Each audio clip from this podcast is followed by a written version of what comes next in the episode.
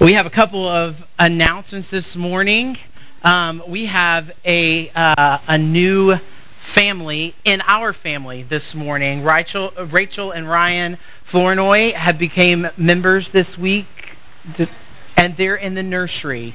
So we are glad to have Ryan and Rachel with us, and they have they have jumped in obviously and are serving, and so we are so glad to have them. If you have not met them, um, please seek them out, um, find out from somebody who they are, and uh, and make sure that you meet them and welcome them after church this morning. We have another exciting announcement. These two on the front, y'all want to stand? Many of you know Anton. Um, Anton's been here for a while, plays bass for us, and this is his now fiance, Haley. Um, so we want to congratulate them. Yeah, thanks, guys. So that is exciting. They got engaged last Saturday, correct? Yes, last Saturday. So it's been a whole week. Haley, are you having second thoughts yet? Okay, awesome. Awesome. Just checking. Just checking. um, so that that's great. Not not yet, Anton. It's been a whole week. So I mean, you're doing good, man. She's seen you Monday through Friday, and um, all right. Well, it's so good to be here. It's great to open up God's Word anytime we get a chance to do that as a family. So if you would, grab your copy of the Scriptures and turn with me to 2 Timothy 3.16. Many of you can probably quote this passage from heart.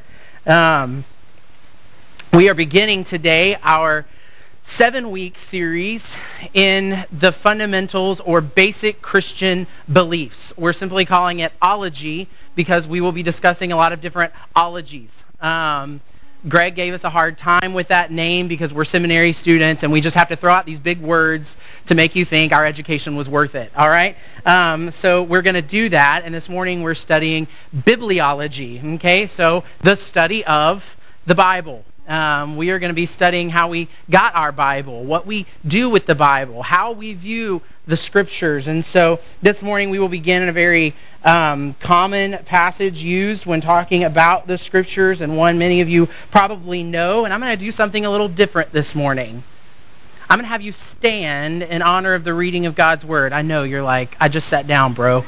Um, so let's stand. Sometimes I just like to be like old school and traditional and, and honor the Word in this way. So let's, let's stand and read together. And in fact, we only have one verse. So let's all read out loud together. How about that? All right, let's proclaim this. Verse 16, 2 Timothy 3. All scripture is breathed out by God and profitable for teaching, for reproof, for correction and for training in righteousness, that the man of God may be competent, equipped for every good work. All right, and you heard all the translations around you, and so now you have a great view of what that verse means already. So you can go ahead and be seated. 2 Corinthians 3, I mean 2 Timothy 3:16, all scripture is breathed out by God.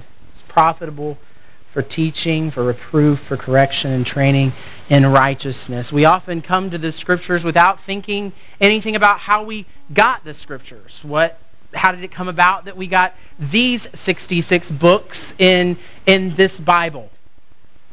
Did that just happen by chance? Some believe that some church council of, of men sat around and decided these books are in and these are out.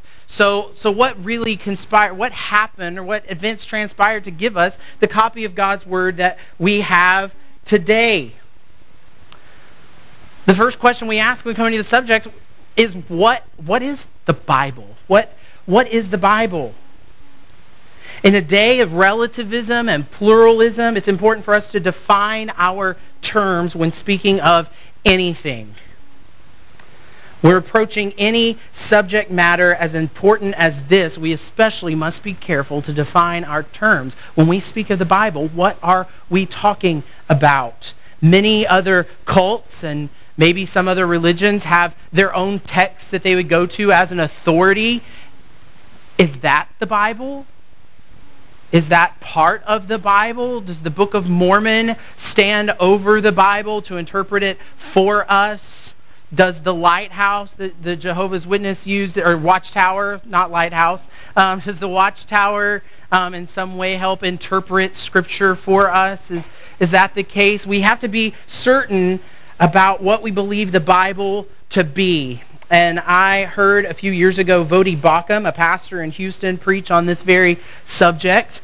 Um, and he gave a great definition. I love this definition. It's very, very concise as to what the Bible is. The Bible, he says, is a reliable collection of historical documents written down by eyewitnesses during the lifetime of other eyewitnesses. They report of supernatural events that took place in fulfillment of specific prophecies and claimed that their writings are divine rather than human in origin. It's a pretty great definition. You're like, that was long, bro. But it is a pretty good definition, right? It is a reliable collection of historical documents. It was written down by eyewitnesses during the lifetime of other eyewitnesses. And it reports supernatural events took place in fulfillment of specific prophecies. And it claims to be divine rather than human in origin. Well, that's a great, great definition, but what does that even mean? So let's walk through it this morning. First of all, let's tackle the subject of how do we get our Bible? How, how did it come to be that we got these 66 books and this nice black leather binding with the gold edge? Isn't it pretty? It's still still not scratched up too bad. Um, that's the preaching Bible, right? You have to have like your, your at-home Bible and then the preaching Bible that's really pretty and lays open nice. Uh, but how do we get what we have, right? How do we get these 66 books um, into this collection? Well, first of all, men wrote it under the inspiration of God. 2 Timothy 3:16. All scripture is breathed out by God or inspired by God. Now, everyone who claims the name Christian would agree that the scriptures are inspired. Yet a wide variety of meanings are attached to this adjective, inspired. Everyone who would call himself a Christian would say, sure, the Bible is inspired. But what do they mean by that? If we're defining terms, we have to even define what we mean by inspired. And there are a few different major views on what the inspiration of Scripture really means. The first one is called the intuition theory. The intuition theory is a fun one. According to this view, the writers of the Bible exhibit a natural religious intuition that is also found in other great philosophical or religious thinkers, such as Confucius or Plato. Obviously, the absolute truth claims of Scripture are denied by those holding this view of inspiration. So, in other words, this view, the intuition theory, says that these men who wrote the Bible were inspired as an artist says they are inspired. They just have these natural, this natural intuition and giftedness to let these things flow out. And so they would deny the absolute truth claims of Scripture because this was just kind of these men writing on a whim. They kind of had some religious understanding and they're going to they're to write that out. So that that's one view. The second view is the illumination theory. The illumination theory. Now you may have heard this word around church in terms of the Spirit empowering believers or illuminating believers to understand the Scripture. That word is often used maybe around church or I know in seminary. And when we talk about the Holy Spirit giving Christians the ability or the illumination to see the truth in Scripture. And this theory kind of has the same thing. This view holds that the Spirit of God in some way did objectively impress himself upon the consciousness of the biblical writers, but not in a way that is essentially different from the way the Spirit communicates with all humanity only in degree of the Spirit's influence is it different. Only in the degree of its influence is it different, not in the kind. So in much the same way the Spirit gives us an understanding, it just gave the biblical writers a little more. So it was a, a bigger degree of understanding of these things as they, as they wrote Scripture. The third one is the dynamic theory. Dynamic theory. This view asserts that God gave definite specific impressions or concepts to biblical authors, but that allowed the writers to communicate those concepts in their own words. That the exact phrasing of Scripture is due to human choice, while the main tenor of the content is determined by God. Now, upon first hearing that definition, it sounds like that's that's okay, right? I mean, you, you've got God giving definite or specific impressions of concepts to the authors of the Bible, and they get to write it and however they want to phrase it or, or things like that are left up to the human will and the human choice. But the main message, the main tenor of, of the passages are, are God breathed and inspired in that way. I think that definition is still lacking because you still have a problem with men using their own phrasing. God's not inspiring the phrasing, so what if something is different in the way they phrase it that wasn't what God intended? The third one is the dictation theory dictation theory, and you probably already can understand what, where this is going by the name dictation. This view holds that God dictated the exact words to human authors. Like court stenographers, the authors of Scripture exercise no human volition whatsoever in the composition of their writing. Sometimes those holding the verbal plenary theory are wrongly accused of believing in such mechanical dictation, and we're about to jump to the verbal plenary view. But this dictation view is that these guys sat down and God just told them what to write, and they, they wrote it down. Like a court stenographer records what's happening in court, word for word, right? Um, that, again, I think is, is lacking a little bit because we see in Scripture different personalities coming through in different books and in different writings. So we get to the last one, the verbal plenary theory. You want to really like sound smart to somebody, tell them you believe in the verbal plenary inspiration of Scripture, right? Um, and they'll be like, "Bro, I don't care." Um, so, uh, as many of you are looking at me right now, I don't, I don't care what it's called. Um, this view, the biblical one, I believe, um, asserts there's a dual authorship to Scripture. While authors of the Bible wrote as thinking, feeling human beings, God so mysteriously superintended the process that every word written was also the exact word he wanted to be written, free from all error. This view is also sometimes called just the verbal theory. So the authors of the Bible wrote as thinking human or thinking and feeling human beings, but God so mysteriously superintended the process that every word written was the exact word that he wanted written, free from all error. This is what I think we can draw from Scripture as we, we read the Scripture, as we see how these men wrote and were carried along, as Peter writes, that we were carried along by the Holy Spirit as they wrote the Scriptures. Everything God intended is there. Every word written was the exact word he wanted. But these humans who wrote were able to put their own personality, their own feeling into the text. But it was a mysterious way in which God superintended the writing of the text and something that we will probably never fully comprehend or understand. But if we could understand it all, we would be God, and we are not. So we get to have that mystery of how God has written through men the exact words that he wants us to have. So first, Bible written by man, inspired by God. Second, it has been preserved by God. It has sovereignly been preserved by God. We have no manuscripts of the original text of Scripture. So therefore, it's unreliable. We can't trust it, and we should go home and stop reading it. Right?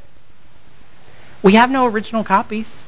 I mean, how do we know that any of this is correct, right? Well, we can know that it's correct. We have we we don't have original manuscripts for um, the Odyssey or many other classic works of literature that we read. In fact, the Odyssey, I think the closest manuscripts we have, or the closest copies to the original that we have, are like 1,600 years removed from the original. And with the New Testament especially, we have a lot closer than that to the originals. The Bible, the Scripture, is the closest, actually, that we have copies of to the original autographs, is, is what they call them in, in those, those big buildings with professors and stuff.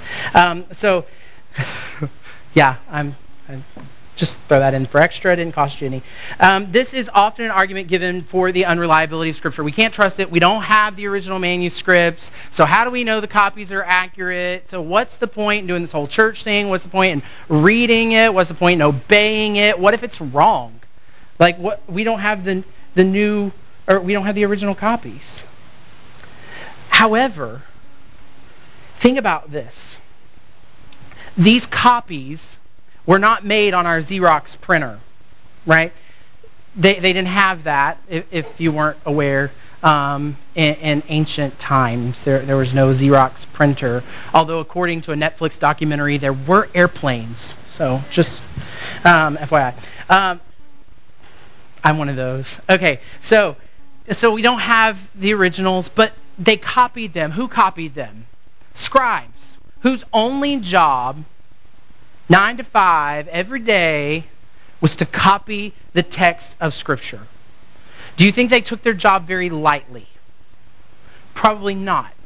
In fact, if you read in the New Testament, in the Gospels, we hear Jesus always interacting with these guys called the scribes and the Pharisees, and they were considered the most religious of all the people.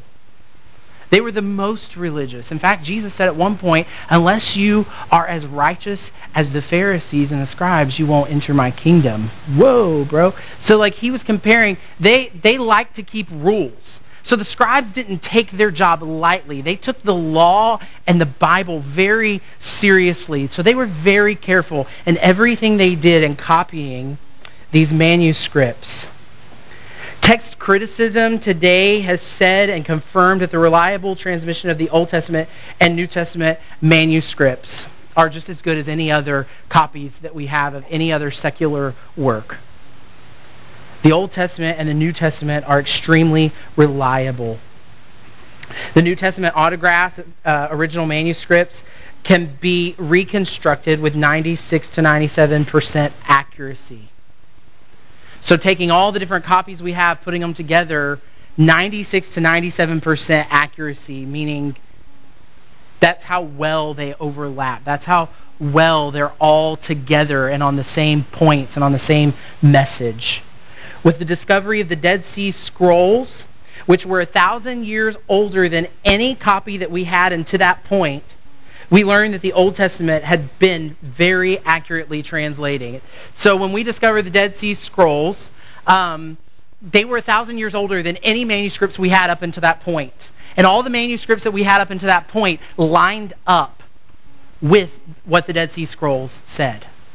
So we can be very assured that our Bible has been copied and transmitted in a wonderful and near perfect way, and it's because God sovereignly saw the process. He sovereignly directed the process of how Scripture would be kept and transmitted. So that brings us to the next point. Okay, so we've got all these manuscripts. We've we've got all this stuff collected and they're all lining up and that looks good. So how do we decide what stays in and what goes? What stays in and what goes? Who decided what made the cut? How do we get the canon? Not canon as in bang, but the canon of Scripture. The canon of Scripture. This refers to the closed list of books that Christians view as uniquely authoritative and inspired. We call this the canon, the ones that Christians believe to be authoritative and inspired. It's often misunderstood that a council back in the first century sat around, decided which books were in, which ones were out, um, but that is not the case. That is not the case. The, the canon is not an authorized collection of writings, in other words and that the church conferred its authority or approval on a list of books, right? the Bible isn't some, some list that the church came up with and said, these are the inspired word of God. This is what we will teach. This is what we will believe. And because we have said it, this is authoritative.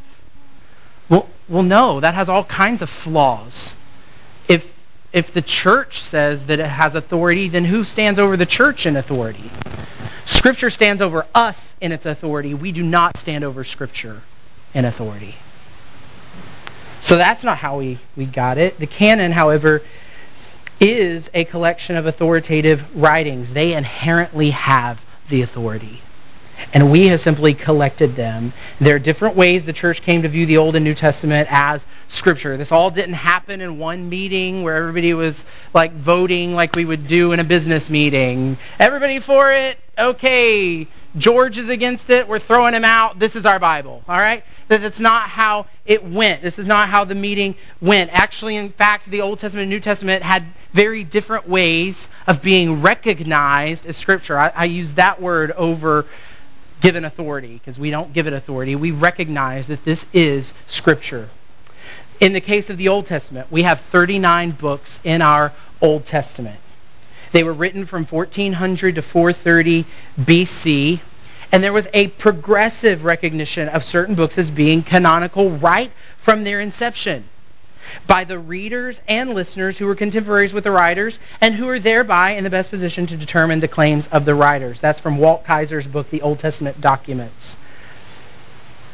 So, in other words, he says, as they are being written, the readers and people around who were also eyewitnesses of the things that were being written about said, yes, this is true. Yes, this is accurate. And they were being accepted as the very Word of God as they were being written by people who were contemporaries of the original writers. There was this progressive recognition of certain books being Scripture. The second and probably greatest thing that we have as confirmation that the Old Testament books that we have are scriptures that Jesus quoted from them as Scripture. He references many times throughout the Gospels many Old Testament texts and calls them Scripture or the Word of God. So we can know that these books that contain the quotes from Jesus are Scripture. He said they were. So, so that's kind of how we got the Old Testament. These books just came to be recognized as Scripture from people who were contemporaries of the writers, and then Jesus also gave them authority when he said, These are scriptures. These are my words. These are God's words. In the case of the New Testament, it's a little different. Jesus was gone when the New Testament was finished, right? Jesus had already ascended into heaven. He wasn't here to say these are the ones, these are not the ones. There are 27 books in our New Testament. They were written between AD 45 and AD 100. And the early church had requirements, okay? They had requirements on what they would recognize as Scripture. It wasn't like these are our requirements to authorize these books. They said this is what we want to see in order to, to recognize that they're Scripture. And they had three, three requirements that they were looking for, three things that they looked for to see if, if this was Scripture. Number one, was it apostolic in its nature? Was it written by an apostle? Was it written by an eyewitness of Jesus? Or a closely tied person to an apostle, an authorized witness of, of Jesus? So this was one of the criteria. You may say, well, Paul was not an eyewitness, right? He didn't become an apostle until after Jesus had gone back to heaven, right? Well, Paul probably was an eyewitness of Jesus' ministry, actually because he was part of the Sanhedrin. He was probably part of the sect of Jews who were trying to crucify Jesus. After we meet Paul as Saul, we realize he is persecuting the church then and there, and he would have been close to the same age as Jesus. So he would have grown up hearing about this guy, probably seeing his ministry, learning about him because they hated him, right? So Paul actually probably was an earthly eyewitness of Jesus' ministry. Even if he wasn't, for some odd reason, he saw Jesus, right? And we know from Paul that he spent time with Christ um, in a very supernatural way um, that we can't really understand. The second thing that the early church looked for was not only apostolic in its nature, but that it was Catholic. They wanted to make sure that all of the the books praised and worshipped Mary. No, that, that's, not, that's not what we're talking about when we talk about Catholic writings, right? Um, there's a difference in Catholic and Roman Catholic. Okay, if you read any of the old creeds, they will they will often use the word Catholic. We believe in the Catholic Church. They're not talking about the Roman Catholic Church. It's a word for universal. It's a word for universal, Catholic, widely, if not universally, recognized by the churches. In other words, what the new what the early church was looking for is that these books were already being circulated among the churches and that they were already being read and understood as Scripture in the churches, and they were widely accepted and viewed as Scripture. It wasn't some council that sat around and said, hey, hey, you over there at Ephesus, you're not going to use that anymore because we decided that's not Scripture. No, if it was if it was being circulated in Ephesus and other parts of Asia Minor and all these different places, and everybody in the church considered it Scripture, then the early church decided that's probably Scripture. Everybody views it as such. The third thing was it had to be orthodox. It had to be orthodox. not in contradiction to any recognized apostolic book or doctrine. So they would look at what Jesus had said in his earthly ministry. They would look at what was written and they had in the Old Testament, and they would, they would look at the apostles' teaching. And they said, okay, does, does this contradict in any way what Paul has said? Or, or what Matthew or Mark or Luke or John or any of these guys who have written, who were eyewitnesses of Jesus, if it contradicts them, then it's not Scripture. They were eyewitnesses of Christ and his ministry. So we trust them over, over some other writing that comes up. The fact that substantially the whole church came to recognize the same 27 books as canonical is remarkable when it's remembered that the result was not contrived. All the churches recognize the same 27 books. Okay, we have one church and I'm not naming our church, I'm saying we have some churches, they can't even agree within themselves on the color of the carpet or how they're going to do certain things. Like one church can't agree on, on, on things. So 27 different books and all the churches essentially were in agreement that these are scripture that has to be divine. This has to be a sovereignly guided process by God when all these different churches from many different parts of the world are recognizing these same books as Scripture. All that, uh, all that the several churches throughout the empire could do was to witness to their own experience with the documents and share whatever knowledge they might have about their origin and character. When consideration is given to the diversity and cultural backgrounds and orientation to the essentials of the Christian faith, within the churches, their common agreement about which books belong to the New Testament serves to suggest that this final decision did not originate solely on a human level. All the cultural differences, all the differences and preferences that people have, the fact that they all um, came together and had been reading these and understanding these books as Scripture is, can only be dis- explained by God. That this was not a human decision. So that leads to this question what about the extra books? I mean, I watched a great documentary on the History Channel a few years ago talking about the Gospel of Thomas. You could tell me Gospel Thomas ain't really gospel? I mean, that kind of throws a whole wrench into your system there, brother. Right? I mean, where, where did that come from? What about in the, the Roman Catholic Bible? They, they got that apocrypha thing, or apocrypha thing, right? they've got these extra books. What, what about their extra books that we don't get? They're like holier than us because they got the extra books. So, so why not those extra books? What's wrong with those extra books? What do we do with that? What do we do when we hear that the Gospel of Thomas shows up, right?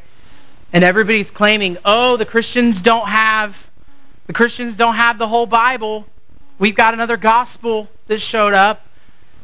Well, I mean, the Apocrypha was written during the silent years, right? Between between Malachi and and Matthew. It was written during those, that 400 year period. The Apocrypha was written by Jewish historians who, who kept record of what was going on with the nation of Israel during that time. So what do we, let's first deal with those because the Roman Catholic Church and many other Eastern Orthodox churches recognize these as Scripture. So why don't we? Why don't we view these things as Scripture?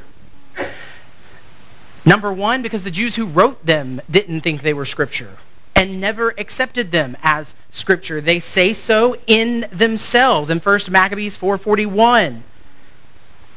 The authors say that this is not scripture. They didn't understand themselves to be writing scripture. They simply said we're writing history books, right? To remember what's happened to the nation. Secondly, it contains clear factual errors, and from the standpoint of Protestants, theological errors like praying for the dead.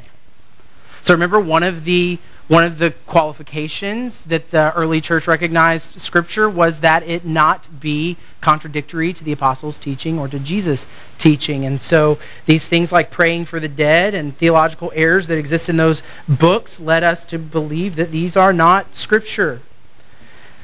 Thirdly, and this is a fun one, the Roman Catholic Church didn't even officially recognize these documents until the Council of Trent in 1546. In fact, Jerome, who was the translator of the original Catholic Bible, the Latin Vulgate, that had been used for over a thousand years to this point by Roman Catholics, he claimed that the books of the Apocrypha were edifying for Christians, but were not for the establishing of the authority of the doctrines of the church. So the very man who wrote the Latin version that the Catholic Roman Catholic Church used for over a thousand years said the Apocrypha was not scripture and should not be used for identifying doctrine. Lastly, New Testament authors nowhere cite the Apocrypha as Scripture. We never see it cited like we do the other books of the Old Testament. No, Jesus never quotes from it. None of the apostles ever quote from it, and no one ascribes it any authority. Almost every book in the Old Testament is cited as Scripture by New Testament authors, but not any of the Apocrypha is ever mentioned. As to the other books that have recently claimed to be Scripture, we don't accept them because of the rules the early church applied to recognizing Scripture. They weren't widely circulated. And they're not orthodox in many cases. Gospel of Thomas said Jesus was married, right? And we, we don't know that at all from the Gospels. He never mentions that. Neither do any apostles mention that Jesus is married. And so so there are things that are unorthodox about them, and they weren't widely circulated. Let's understand that. So what if today, what if today somebody is over in the Middle East somewhere and they discover a letter written by Paul? Man, it's Paul though. Like, I mean, Paul wrote a lot of our New Testament. Should, should we accept this as scripture? Like it's it's Paul. No. No, we should not because it's not been widely circulated. If God was sovereignly guiding this whole process from what we've seen already, that he definitely was involved in guiding the process, then we would have found the books that we needed to find in order to live godly lives and to submit ourselves to Jesus. So if a letter from Paul comes up, sorry, it's not Scripture. There were other letters that we do know of that Paul wrote that are not Scripture. So if you're like having that discussion with somebody and somebody's like, well, what about, what about the Gospel of Thomas? What about if the Gospel of Judas? All these different things that are coming out, right? Like, what do we do with that? Not widely accepted, bro. Like, sorry. This, this is what we have been given.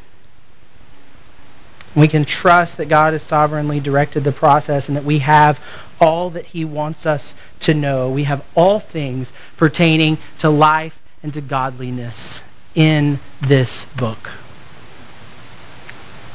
So now we've talked about how we got the Bible. We need to talk about how we should view the Bible. How do we view the Bible in our current culture and in culture past? There's always been an argument over how, how you view the Bible. Some will say it's just a history book, and it's quite accurate in its history, and it's great for that. Some would say you should probably remove some things out of it. Um, those aren't really meaningful, but these parts are good. A lot of people love to reference Jesus' Sermon on the Mount and, and use that as how to live with your neighbors, how to have a good society. We, Jesus had some good thoughts on that. But they see him nothing as nothing more than a philosopher like Plato or someone else. Like he was just a good philosopher, and we might try living by his, his philosophy. First of all, we view the Bible as conservative Orthodox Christians as inerrant in its original manuscripts. The Chicago Statement of Biblical Inerrancy came out in 1979, I believe it was, um, that said this is what Orthodox Christians believe about the Bible. It is inerrant. What do I mean by that? That the Bible in its original manuscripts, having been inspired by God, is without error. In its original manuscripts, it is without error, even down to the comma. The punctuation is correct. There are no grammatical errors. It is perfect and inerrant. Why is this important? Because God doesn't err. God is perfect, therefore his word is perfect, and we got everything that he wanted us to have. If the Bible in its original form is inspired by God, it must be perfect and complete. If it is not, then God is not perfect and he has erred in some way. So we believe the Bible in its original manuscripts is inerrant. Well, we don't have the original manuscripts, Jared, so what about that? We also believe the Bible is infallible in its meaning. What does this mean? That while our copies of Scripture cannot claim inerrancy because they have gone through being copied many times over and humans do make mistakes, it could be that a comma is put in the wrong place. It could be that a word is misspelled. But the fact that we believe the Bible to be infallible in its message says that we believe that any small errors that might exist in the current copies do not affect its message and what it intends to communicate to us. That all that we have, all that we read, all that we understand from Scripture is infallible. That God has made sure the communication stayed the same. While it may not be an errant, there may be a misplaced apostrophe or a misplaced punctuation somewhere or a spelling error. We do believe that it is infallible in what it means, and the Bible says what it means. Why is this important? Well, I think you probably are already thinking of a few reasons because recently, and not just recently, but for years, there's nothing new under the sun, like Solomon says people want to make the Bible say what they want it to say. And they want to use this argument that, well, we don't we have copies, so there could be some mistakes and, and messed up stuff. So maybe it doesn't mean that. No, we believe the Bible is infallible in its message, so we are sure that it means this. The Bible is true. That's what this means. The Bible is true. Anything that does not agree with Scripture is not true. Anything that does not agree with Scripture is not true. It is a lie. Now, are there things that aren't in Scripture that we could claim to be true? Well, well, yes. There are things that science has taught us that doesn't contradict the Bible that we can believe to be true. But anything that the Bible speaks on and something that we discover or find seems to contradict that, our understanding is wrong and the Bible is right. Always. Our understanding is wrong. The Bible is right. Any later revelation that seems to contradict Scripture should be rejected. The Book of Mormon should be rejected. The Watchtower should be rejected. Anything that sets itself above the authority of Scripture as if to interpret Scripture for us or tell us what the Bible does and does not mean should be rejected as a lie. The Bible is infallible in its meaning. Thirdly, it's authoritative in its message.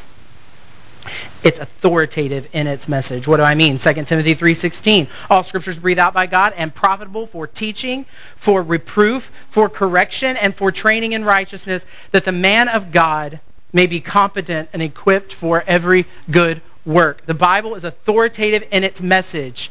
Someone once said, "I read lots of books, but there's only one book that reads me and that is the Bible." The Bible stands in authority over you and over your life. It is authoritative. You submit to the Word of God. Just before in 2 Timothy 3 14 and 15, Paul writes, But as for you, continue in what you have learned and have firmly believed, knowing from whom you learned it, and how from childhood you have been acquainted with the sacred writings, which are able to make you wise for salvation through faith in Christ Jesus. The scriptures are profitable for teaching, for teaching us how to live, and for teaching us to be wise through faith in Christ. Secondly, it's authoritative for reproof. The scripture is for rebuking us when we are in sin. The scripture speaks on behalf of God to us to rebuke us in our sin. Whenever we do things that go against the commands in scripture, it stands over us and rebukes us. It is for our correction. It not only rebukes us, but it corrects us in our behavior. It's not as if this book stands and says, don't do this, don't do that, and gives us a list of rules, but it tells us how to live a righteous life. It corrects our path. It's also for training in righteousness. It makes us like Christ. In Scripture, we have direct commands to be obeyed, principles to be lived by, and testimonies to learn from. We have plenty of people that are written of in Scripture that we can look at how things went for them when they disobeyed Scripture and when they obeyed it, right? And we see in the pages of Scripture many people who are as messed up as we are. And often we think they're more messed up. And then we look at our own hearts and come to the realization, no. No, they, they just they just got it like publicized to the world. I didn't have to go through that. But we have testimonies to learn from. We have commands that are to be obeyed and we have principles that are to be lived by. So we've talked about how we got our Bible. We've talked about how we view the Bible. What about what, what do we do with it now? What do we do with the Bible? Well, first of all, what we should not do is alter the Bible. Thomas Jefferson was a, a well-known deist um, who didn't believe that God sovereignly controlled the world and that man was expected to make things right. God was kind of like a watchmaker. He, he built the world, took his hands off of it, and let it run. So Thomas Jefferson did not like the idea of Jesus being God in the flesh because God doesn't interfere with his creation in Thomas Jefferson's worldview. And he especially didn't like the miracles of Jesus because that showed him to be divine. And so Thomas Jefferson made his own Bible and he removed many passages of Scripture that mention the miracles of Jesus and the supernatural works of Jesus. We do not alter the Bible. We accept it as truth. Anything else that contradicts it is a lie. Deism, lie. All right, let's go on. We do not take the Bible for granted. There are 52 countries in the world right now where the Bible is banned. Meaning it's either very hard to get a hold of a copy, or if you are found with a copy, you will be arrested and imprisoned and sometimes beaten. Possibly killed. And we in America have copies laying all over our house. We have apps on our phones. We can pick it up anytime we desire, something that Christians around the world would desperately desire to have. We have at our disposal 24 hours a day. And so often on Sunday morning, we pick it up and kind of brush the dust off so somebody thinks I was, I was reading it this week crinkle the pages a little bit. I look real holy, um, right? Don't don't laugh like you've never done it. Um, so we take it for granted so often. We have we have the truth. We have everything we need pertaining to life and to godliness. And many times when we have a question about what we should do, we tend to run to a psychotherapist or some friend or Google, right? And we try to find answers from self-help books and other things. And we have the very word of God given to us. We take it for granted. The last thing we should not do is worship the Bible. We worship Christ, not the Bible. What makes the Bible important to us is that it testifies of the Christ. And through reading it, we know him and can learn about him. But there will be a day when we no longer need words on pages to know him. There will be a day when we stand in the very presence of the one who has ransomed us out of darkness. and made us citizens of his kingdom.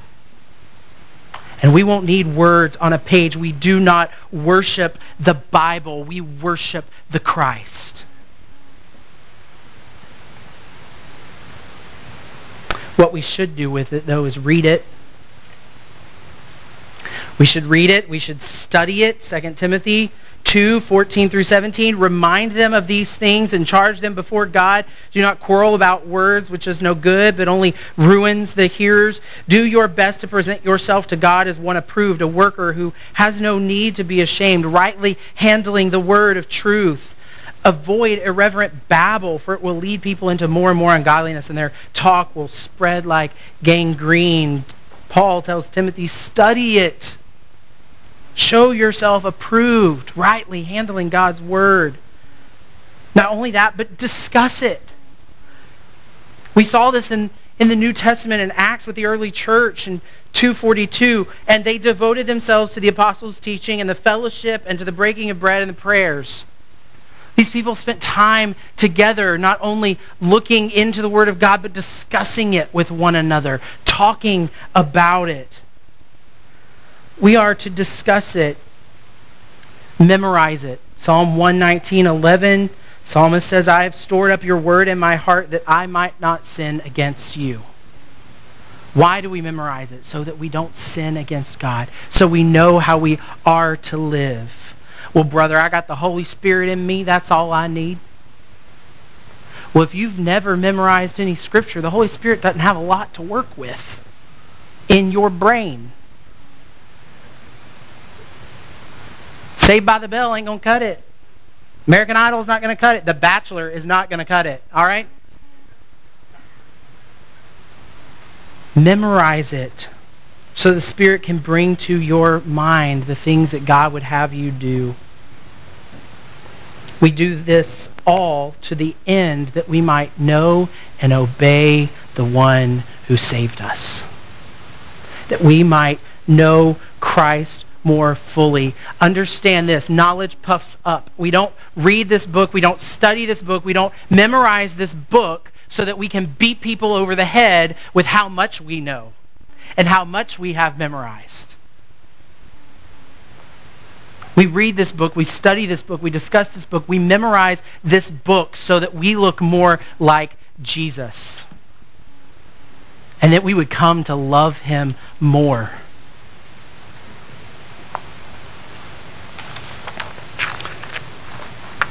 I urge us to be a people that don't take this for granted. To be people that live by this book, but not as an end in itself, but that we might glorify Christ with our lives. Let's pray. God, we thank you for the opportunity this morning to come together as a group of believers, as those who have trusted you for salvation God, we thank you that you called us out of darkness and into light. We pray this morning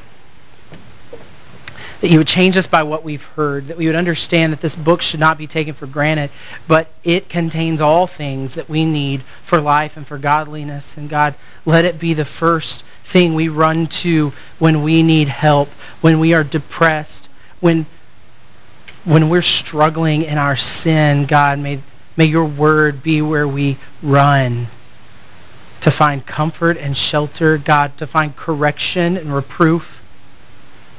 God, ultimately to be made like Jesus Christ.